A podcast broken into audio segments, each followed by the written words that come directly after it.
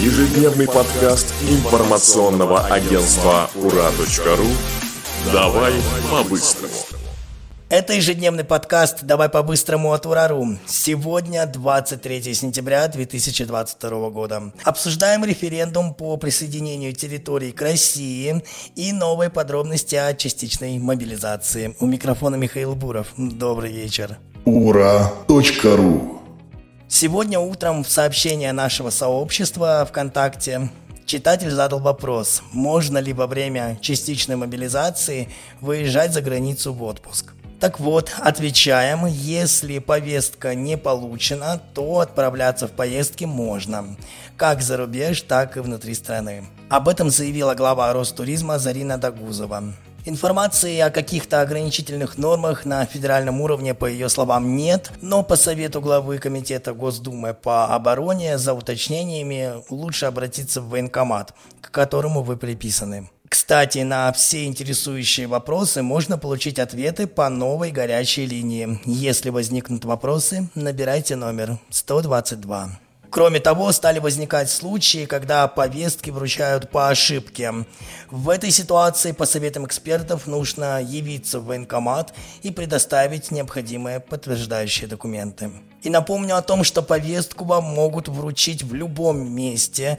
Это никак не регламентировано законом, но обязательно в руки и под подпись. Об этом нам рассказал юрист по защите прав военнослужащих Сергей Егоров.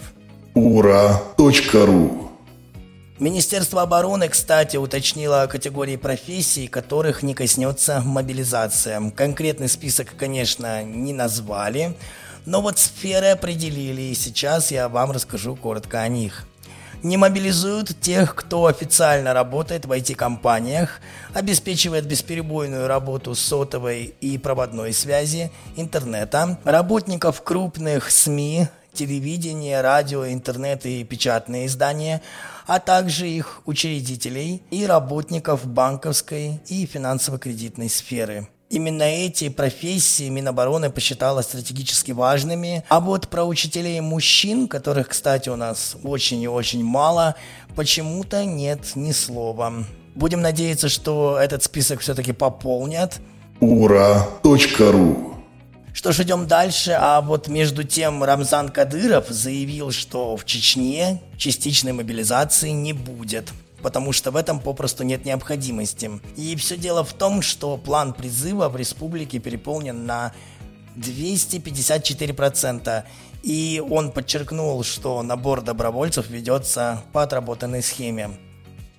Перед тем, как мы обсудим с вами референдумы, я думаю, озвучу более нейтральную новость – Социальный фонд опубликовал цифры средней страховой пенсии в России на конец 2023 года. По прогнозам специалистов она может составить 19 823 рубля. В 2022 году, например, вице-премьер Татьяна Голикова прогнозировала средний размер пенсии по старости в 18 521 рубль. Но с 1 июня 2022 года, как мы помним, пенсии были проиндексированы на 10%, и средний размер составил уже 19 360. Прибавка составила в 1760 рублей. Ура.ру ну а теперь перейдем к одной из самых важных новостей для нас, для России и для других территорий, которые сейчас присоединяются к нам в рамках референдума. Напомню, это Донецкая, Луганская народные республики, Запорожская и Херсонская области. Там уже стартовало голосование – о присоединении этих территорий к России на правах новых субъектов. У избирательных пунктов возникают огромные очереди, все хотят, э, абсолютно все проголосовать, а длиться голосование будет всего до 26 сентября. Беженцы также принимают участие в голосовании, для них открыты пункты на территории России. А на Манежной площади сегодня в Москве проходит митинг в поддержку референдума.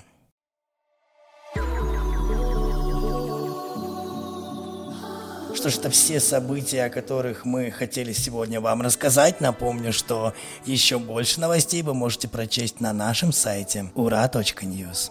Подписывайтесь на наши каналы в Telegram и YouTube, обязательно ставьте лайки, и нажимайте на колокольчик, чтобы не пропустить наши новые выпуски. Еще предлагаю вам подписаться на наше сообщество ВКонтакте. И также хочу вам сообщить, что скоро наш подкаст появится на всех аудиостримингах. На этот раз мы встретимся с вами в понедельник в 18.00 по Москве, чтобы обсудить самые яркие события дня. Желаю вам просто замечательных выходных. Увидимся совсем скоро. У микрофона был Михаил Буров.